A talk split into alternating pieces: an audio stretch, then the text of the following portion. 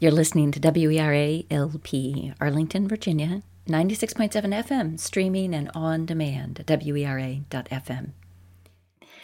So, you know that my hypothesis for this whole conversation was that we find ourselves in this awful place in the pandemic because important people have been incurious. Do you think that's a good hypothesis? I think it is a good hypothesis, as in we weren't curious about the dimensions of how bad this pandemic could get. I think the lack of imagination, because oftentimes people can't imagine what they've never seen before, was very limiting because we have not seen anything like this pandemic in over 100 years. So, whenever someone says a pandemic, you might as well say aliens are coming because people just cannot imagine it. and with that lack of imagination, people did not want to realize the depth of how serious this could be. Coming to you from Arlington Independent Media, I'm your host, Lynn Borton, and this is Choose to Be Curious. Welcome. This is a show all about curiosity. We talk about research and theory, but Mostly, it's conversations about how curiosity shows up in work and life. My guest today is Dr. Eric Feigl Ding, known to my fellow Arlingtonians as a neighbor and friend, and more widely as an epidemiologist and senior fellow at the Federation of American Scientists, and an early warning voice raising the alarm about COVID back in January 2020. Um, you were one of the first people, actually, that I remember anyway, saying, "Holy cow, something big is coming." What what first made you curious, and then what alarmed you that you were seeing, maybe that other people weren't seeing, or that other people weren't allowed allowing themselves to imagine what that might become? Yeah, I think uh, I'm an epidemiologist, and there are many epidemiologists, and some of them are specialized in infectious disease more than I do on a regular basis. But I think, you know, I had my ear to the ground to what was happening in China because I have relatives there. And in certain ways, you know, you're looking for early signals of, hmm, is this as bad as it's being described? Is it worse than is being described in the media? and in terms of the exponential math, how bad could it get? Altogether, if you piece them together in a careful, thoughtful way, you realize this could, this has a potential to be very bad. The, the probability is non zero. And this is one of those things that people really need to know. It's a non zero chance, if that non zero chance is true, it is exponentially cataclysmically bad for the world, for the economy, for people's health and lives. You know, there were many, I will say there were many other people who were concerned. And, but in certain ways, many of them did not want to say what they're not absolutely certain. Yeah. Scientists are naturally curious, of course, but scientists are very hesitant to say and make declarations about things that this causes this until they're absolutely sure. And normally that is fine, but in here, in this situation, there's an existential risk of that maybe, you know, you should actually warn before it actually comes. And you could be wrong, but the devastating consequences are much worse if you don't speak yeah. up. And in that kind of lens, I decided, you know, you know, I, I was uh, already leaving. I've been at Harvard for 16 years, but I was leaving Harvard uh, soon, and I had nothing to lose. And I work in public policy and politics now, and in certain realms, those people are the people who need to hear it. The lay public are the people who need to hear it, not the academic whispers. And hence, I there were many people who thought it could be bad, but I was trying to see around the corner, and I've, I've seen these kind of situations before um, because I've been whistleblower of other things many years ago and uh, before, and it scared me then, and but I didn't act in, in sometimes. Um, but uh-huh. I realize now we have to just make a declaration and in a way that the lay public hears it and acts. And, you know, I got a lot of hate early on in January when I said this could be a thermonuclear level bad pandemic. But, well, here we are. I want to pick up on something you said about sort of being more in the public life now and not only scientists being cautious because they're kind of looking for new data, but elected officials and politicians being cautious as well. And you ran for Congress in 2018 Correct. because of science, right? Tell us tell me about that. Yeah, I a scientist's natural process in the world of in, making influence is you do your science, you publish research that informs the world, informs public policy of this is what evidence says we should do, whether it's clean water, air pollution, climate change, nutrition, and public health. These are the things that will save people's lives. I think as a scientist, that entire mechanism is actually how science normally should work. That we do research, we publish it into the air, and policy leaders use it to improve our life, improve our world. But that didn't matter anymore, and I realized that entire system, as a scientist, we need to do more than just publish into the air. We need to actually get involved because without mm-hmm. political power and leverage, you're not ever going to influence policy with science. And we've seen that so many times. And so I ran for Congress as a science candidate. You know, politics is obviously a very uncertain, bumpy path, but I want to do it uh, because there's so few scientists who want to get out of the nonpartisan academia uh, lane and into the the rough and tumble world of politics where decisions are actually made in the real world. Well, we've definitely seen the the politicization and the scientists and politicians sort of aligning themselves with an ideology. I guess that's not a new thing in human history, but it makes me think about also sort of the importance of curiosity driven research. As they're looking at vaccines, they're curious about approaching it from a whole myriad of ways. I wonder as you look at all of that unfolding, you know, what you make of that, whether you think, in fact, the people who are doing the research now are as curious as they can be, or I had a very normal childhood before I became obsessed with and curious about public health. I played a lot of video games until I was diagnosed with a baseball sized tumor in my chest. Yeah. And the doctors originally gave me less than five years to live. Um, I had a surgery. I survived. I lost a piece of my lung, my thymus, and part of my of my heart. But it made me really appreciate the world and it made me appreciate the risks uh, and uncertainty in this world. And I, you know, my life was I was given a second chance at life, and I became immensely passionate and curious about the world. And I went through undergrad at Hopkins, and then did my dual doctorate at Harvard in two and a half years. So I finished when I was 23 years old with my doctor in epidemiology and doctor in nutrition you know, it was it was a hunger and mm-hmm. a hunger for curiosity, I guess.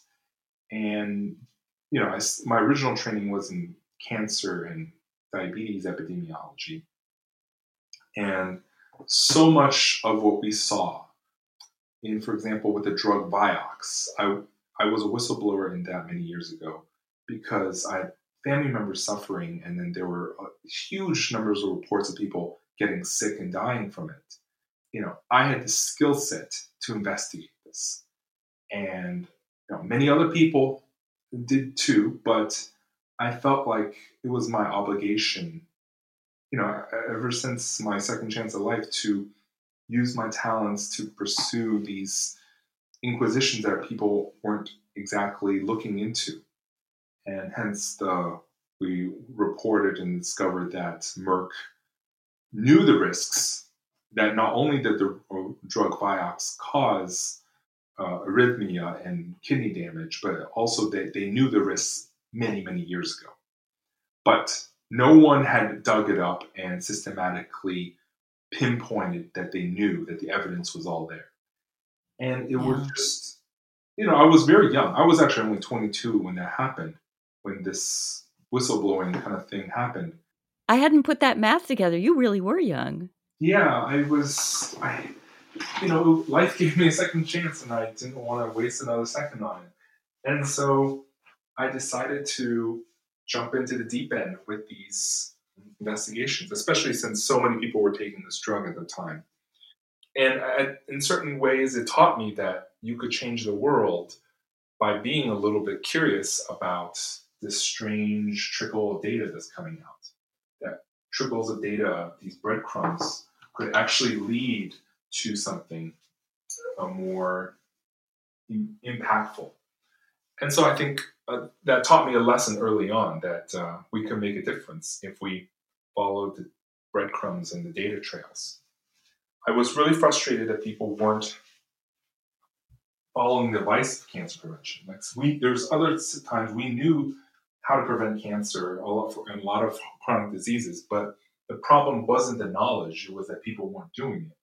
So I was actually curious and got to build a cancer campaign of how do we actually influence the public on that. And so that's a whole different saga. I know that's a whole other conversation in and of itself.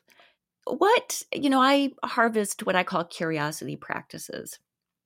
You know, what are the things that people do that they think sort of help build their curiosity muscle? And I'm wondering if there are curiosity practices that you wish politicians, policymakers, decision makers would adopt in general. It doesn't have to specifically be about COVID, obviously. That's our our crisis of the moment, our concern of the moment. But if they were if they were flexing their curiosity muscle, what kinds of habits and practices would you like to see them adopt? I think obviously there's COVID is this thing that's swallowing the world right now. Yeah. You know, everyone has blind spots, and there's lots of science emerging. But I think one of the things that they need to investigate a little bit more is, um, you know, the vaccines are looking great 90%, 90, 95% effective. Yeah, that's but exciting. There's a saying it's not vaccines that save people's lives, it's vaccine programs that ensure mm. people get the vaccines that ultimately save their lives and, and stop the pandemic. And in certain ways, that's really the problem because polls show one third of the people in the US say they'll take it, one third say maybe, and whole one third say no, they will not take the vaccine. And you could have a 100% effective vaccine, but if one third to one half the people don't take it, you effectively have a 50 to 66% effective vaccine. And that is just not enough to truly, truly stop this or stop it quickly enough. And so I think there's the blind spots of we need to be a little bit more creative. And this is where it goes beyond just basic science of how do we, as policymakers, ensure that this is the this is the crisis around the corner in 2021. The crisis in around the corner is how do we ensure everyone takes the vaccine? Because I am really worried that with all the misinformation out there, all the vaccine skepticism uh, out there, and this uncertainty about trusting the vaccine because oh, normally it takes years. How did we get one so quickly? Even though it was science, dedicated hard work in science, that people won't immediately take it, and this will be actually terribly, terribly horrible.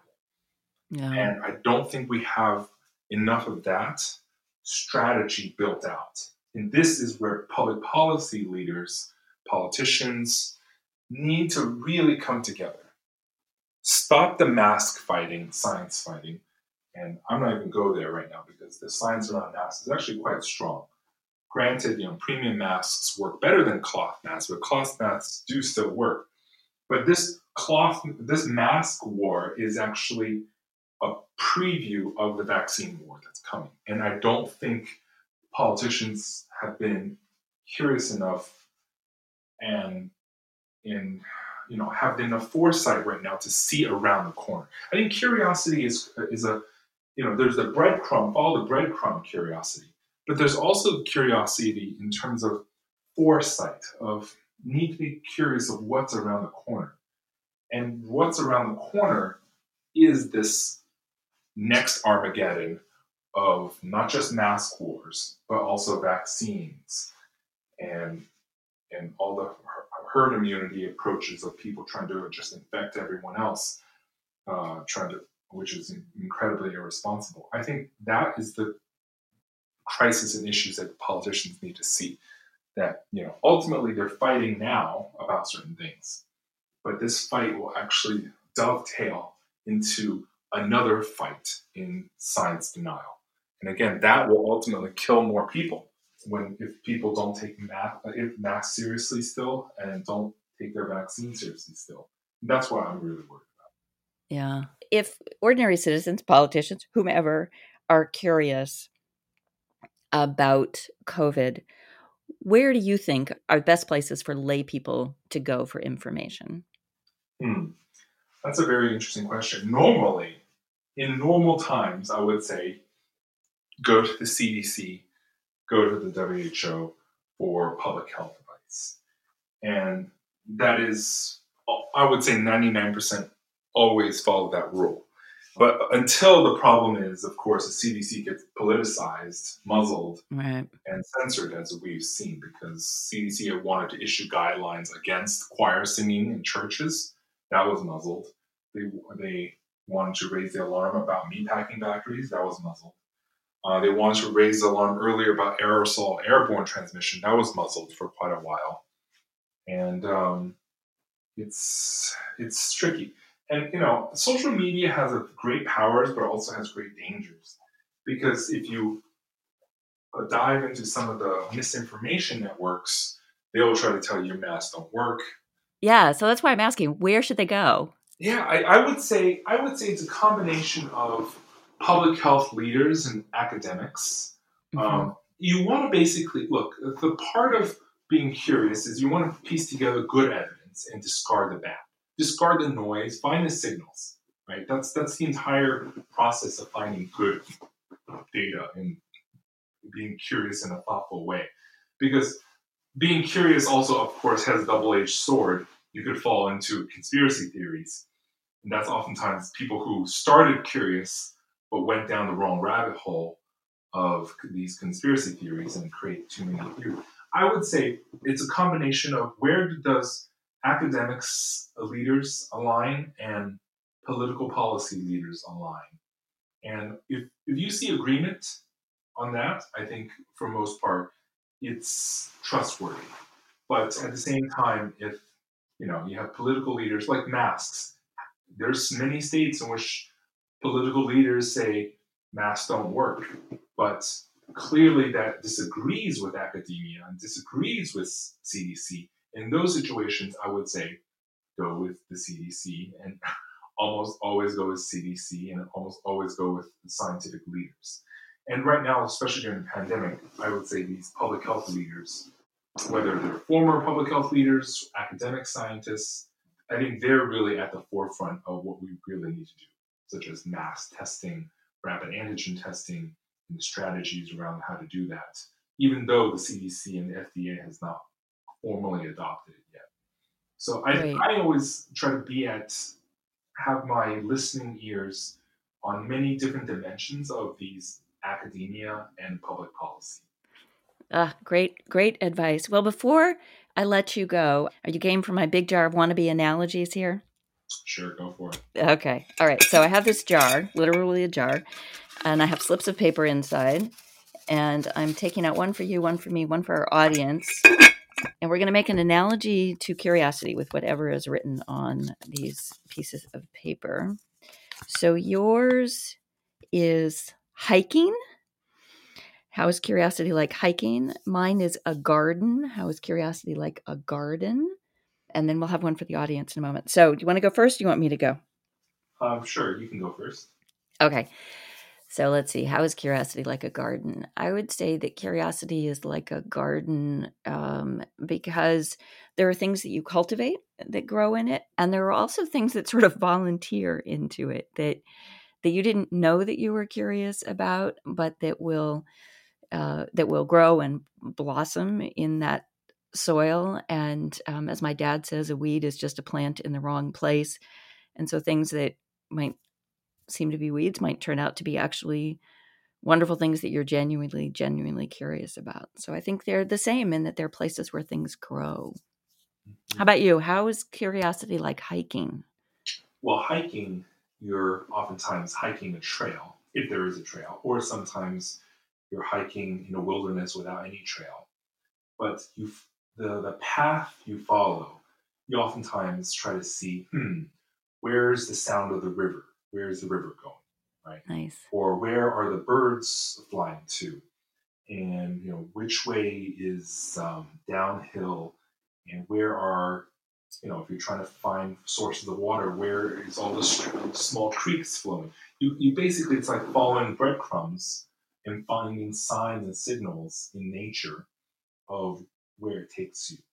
And oftentimes on the trail, there's lots of many wondrous things that's on the side of the trail and that it's not marked, right? Because many trails have many amazing things that's not marked. And I feel like being curious is not just, you know, following the main road in life, but also look at the side of the road, look for signals, look for where things are pointing and where things are, um, you know, if a whole bunch of animals are suddenly stampeding away from a direction, you should probably take that as a signal that something is coming from that direction and you should take prepare.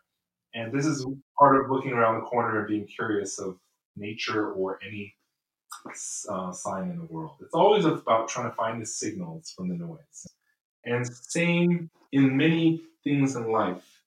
As you walk the trail of life, you're going to see many signals many interesting things that you should maybe follow and listen to carefully instead of just merely following and walking the trail idly.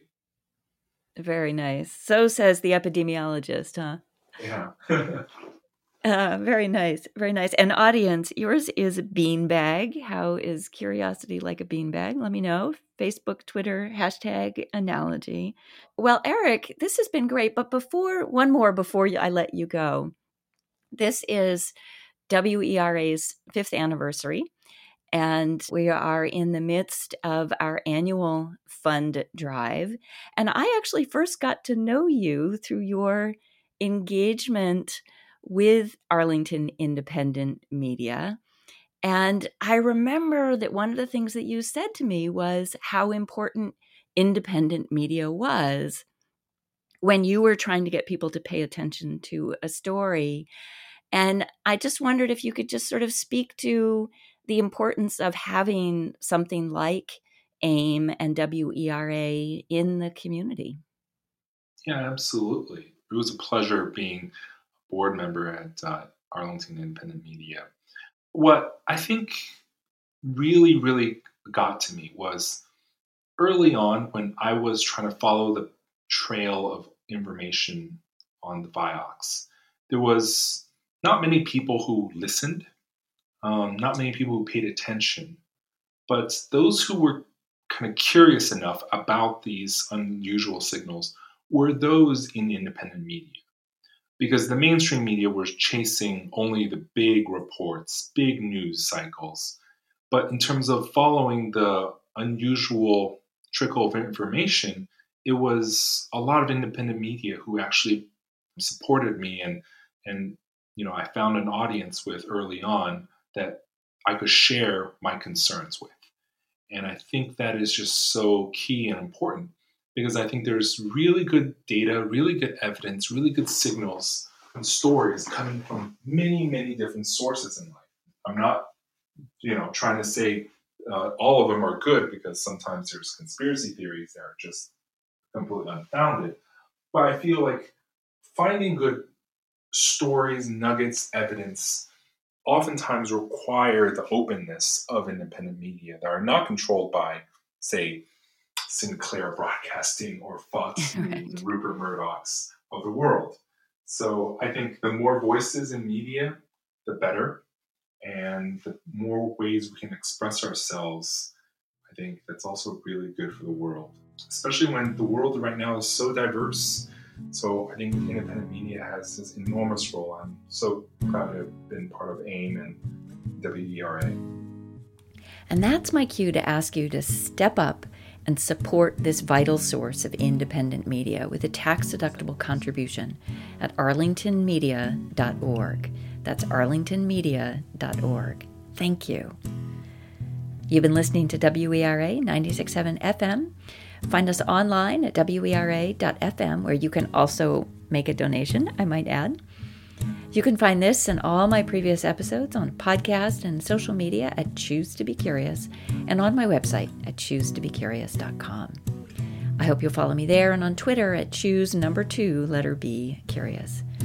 Don't forget to send us your beanbag analogy, Facebook and Twitter, hashtag analogy. Many thanks to my esteemed and very busy guest, Dr. Eric Feigl Ding. Find him on Twitter at Dr. Eric Ding. Our theme and other music are by Sean Ballack. I hope you'll join us again next time, and until then, choose to be curious.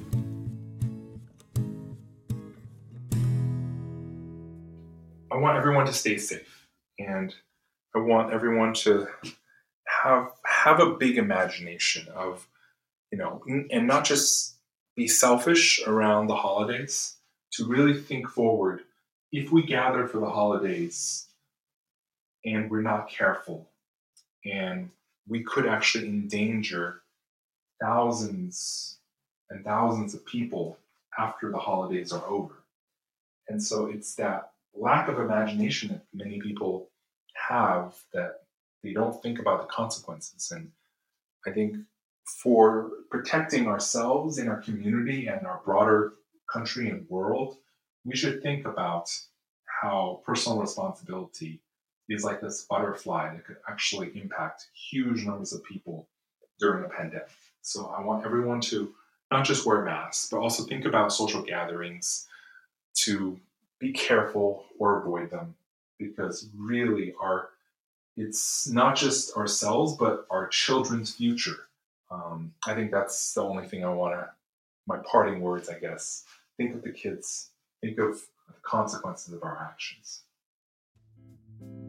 Funding for Choose to Be Curious is provided in part by Concentric Private Wealth, where changemakers develop clarity for today and confidence for tomorrow by centering on what matters most, which involves more than just money.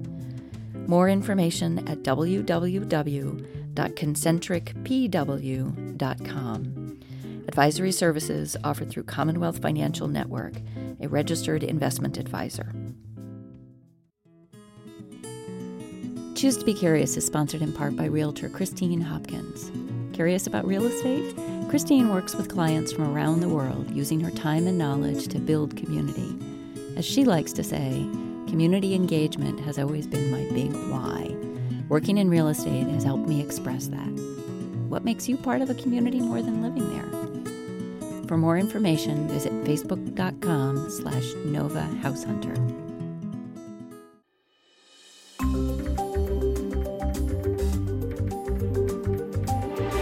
Funding for Choose to Be Curious on WERA 96.7 FM is provided in part by the Center for Parents and Teens, where families are strengthened through a connection built through positive communication, mutual understanding, and realistic expectations of one another. For more information, visit www.centerforparentsandteens.com.